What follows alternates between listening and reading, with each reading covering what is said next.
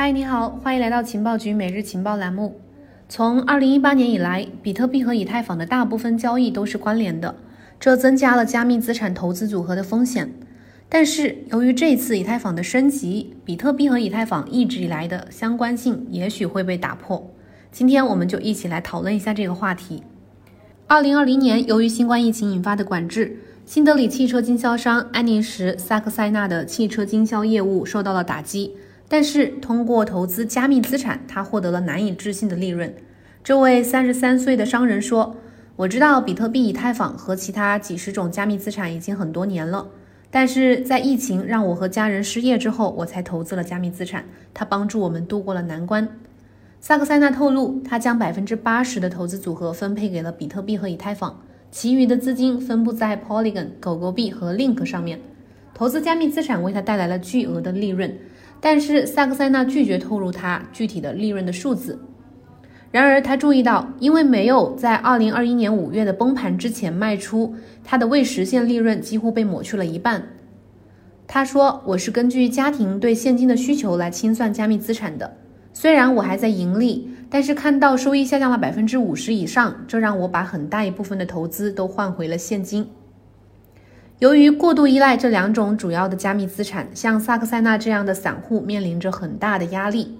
这两种加密资产尽管在货币和应用方面有所不同，但是倾向于朝着相同的方向发展。有数据显示，比特币和以太坊的相关性趋势贯穿其历史。二者已经实现的关联度，在过去三年很少降到百分之五十以下。从最近的行情来看，他们的损失和收益似乎是同步的。这说明什么呢？说明同时持有这两种资产的投资者可能会在牛市中快速挣钱，但是当上行趋势耗尽并且转向熊市的时候，他们也将面临更大的风险和损失。多资产经纪公司 eToro 的加密资产分析师 Simon Peters 表示。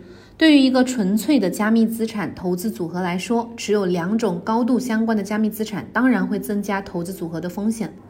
虽然两种加密资产同时上涨的时候，投资组合的当月表现可能会很出色，但是你也可能在糟糕的一个月里面看到大幅的下跌，因为这两种加密资产会一起走低。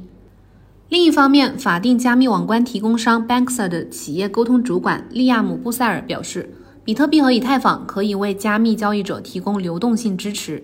他对外媒的记者表示，交易员利用他们在比特币和以太坊市场的初始收益来投资中低市值的数字资产。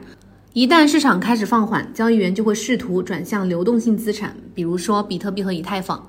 这可以在短时间内抵消下跌，在熊市中也能获得收益。但这种方式不能无限期的维持市场，也不是稳定的收益来源，风险很高。另外，Peters 建议交易员和投资者呢，可以将大部分的资金分配到传统金融工具，比如说股票、大宗商品、固定收益证券、基金等等，来平衡加密资产的投资风险。为什么要这样做呢？这位分析师解释说，从历史上看，加密资产与其他资产类别的关联度非常低，而且能提供更高的风险调整回报率。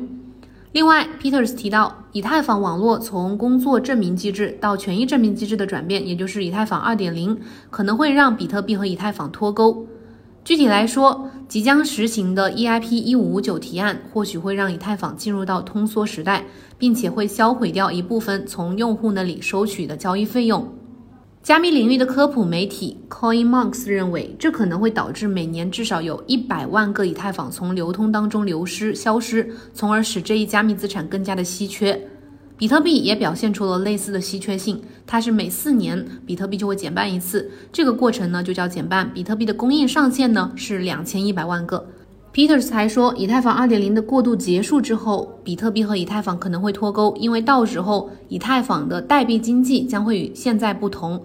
这就是说，未来以太坊在2.0区块链上的工作方式会和现在不同，对 ETH 的需求可能会根据当时的投资回报收益率而变化。反过来，可能会独立于让 ETH 和其他的加密资产独立开来，来推动 ETH 价格的上涨或下跌。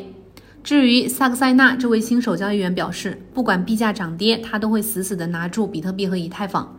他说，如果经济全面恢复之后，汽车经销业务再次好转，他会计划持续的投资比特币、以太坊、黄金和基金。